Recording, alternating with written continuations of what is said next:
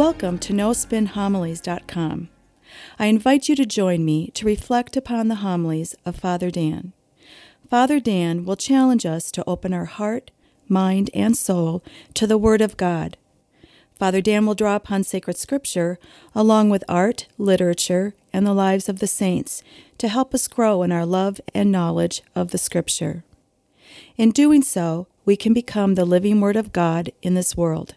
Now it is my pleasure to present to you No Spin Homilies.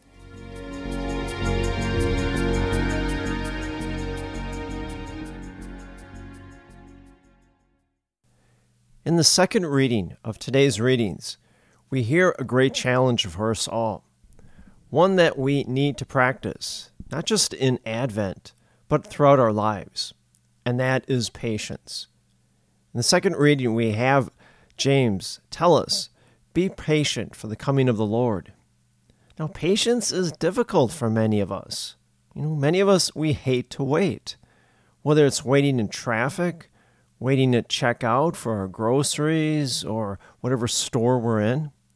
In fact, we even hate commercials. That's why we have a remote control. We are a society that really is on the go. We want to accomplish a lot of things in any given day. In fact, you know, at the end of a day, we take some pride when we look back and we say, you know, we accomplished a lot of things today. Well, I think all of us can agree. The one thing that we all hate sitting in traffic. Now, what adds to our frustration is when we see our destination. It's so close at hand. We see the mall, we see the grocery store, or we see the doctor's office, and we know it's not that far away. And yet we're stuck in traffic. We can't move. So it gets frustrating and we get annoyed. Now, for me, my pet peeve is going to the doctor. Now, I always show up on time for my appointment. And yet, what happens? I wait and I wait. And after maybe 20 or 25 minutes, I get called into the examining room. And what do I do next? I wait and I wait. And after another 20 or 25 minutes, the doctor finally comes into the room. And then he wonders why my blood pressure is rocketing through the, the roof. And so we are people that hate to wait. And therefore, patience is not easy for us. Now, I would argue in some ways we are culturally conditioned not to wait. If you look over the past several decades, you know, the things in our culture have led us not to wait that waiting is bad. Instead, being on the go is good. I'll give you one great example the drive through window. Now, I would say about 50 years ago, in the early 70s, the drive through window was something new. It was a novelty. You didn't see it that often, and when you did, you kind of wondered what it was all about.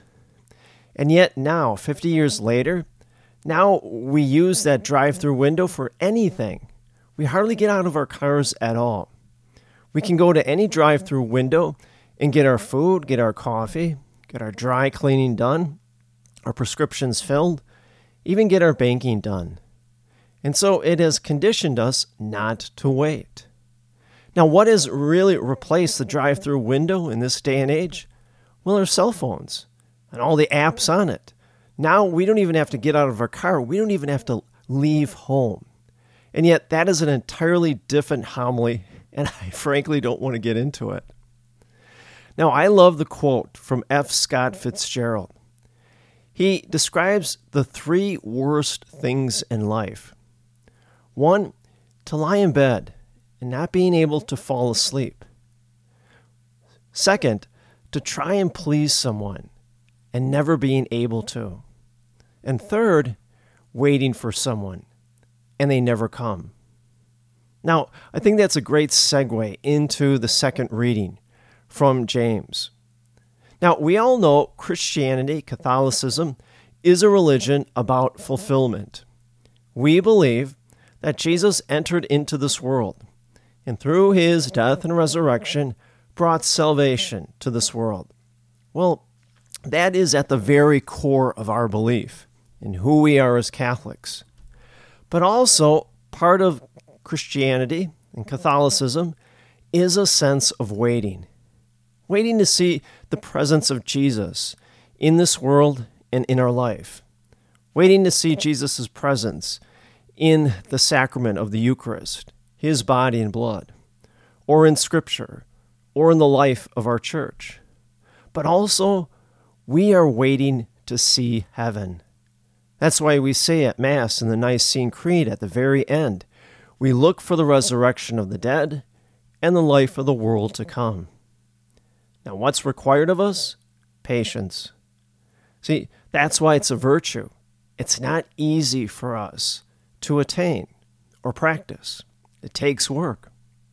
But when you stop and think, patience is important in the most basic elements of life.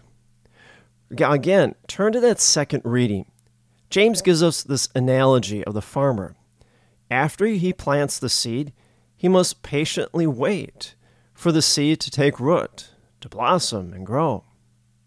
Well, you look at any important relationship that we have in our life, whether it's our friends or where it's our family, our spouse. It takes patience to nurture and grow that relationship. Well, look at the most basic things like playing sports. Regardless of what the sport is, we cannot immediately play well at that sport when we start to learn it. No, it takes time and patience. We must first be able to understand the sport, know the movement of the sport, and the basic elements of it and the rules. And if it's a sport in which it requires a team, well, then we have to then patiently learn how to play as a team rather than an individual. Look at the coach. The coach has to be very patient with his players, you know, developing their skills because each player is going to develop their skills at a different rate or a different schedule. And so the same thing holds true in the spiritual life. Spiritual maturity doesn't happen overnight. It takes patience and practice on our part. Now, J- James continues. He says, Take an example, the patriarchs and the prophets who spoke the name of the Lord. Well, if you look at the Old Testament prophets, they modeled patience in the spiritual life. Just look at Isaiah. Isaiah, like John the Baptist, is an icon of the season of Advent. In fact, we've been reading from Isaiah in the first reading from the very beginning of the season of Advent. Now, if you listen to Isaiah, he tells us of these visions that he has. The first one is of this great mountain and all the nations of the world streaming up it. Well, the great mountain is God, and all the people of the world being gathered to God. Next, he gives us these visions of the coming Messiah, or these visions of the new covenant that will be established by the Messiah and us. Now, realize these visions didn't come true right away. Isaiah, we all know, lived 700 years before Jesus was even born. And so the Israelites, they patiently waited hundreds and hundreds of years for these prophecies to come true. Now, stay with the Old Testament prophets. Look at Jeremiah. He patiently preached to the Israelites despite the fact that the Israelites treated Jeremiah with such great hardships and even threatened his life on many occasions, and ultimately killed Jeremiah by throwing him down a well. How about John the Baptist? He patiently waited. He waited for God year after year after year in the desert. And then at the appropriate time, God called him into ministry in order to prepare the way for Jesus Christ. Well, if patience was required from our biblical heroes, well, then it's required of us. Again, go back to that second reading. James says, See how the farmer waits for the precious fruit of the earth, being patient with it until it receives the early and late rains. Well, what must we do? Well, we have to allow the words of James to resonate deeply within inside of us.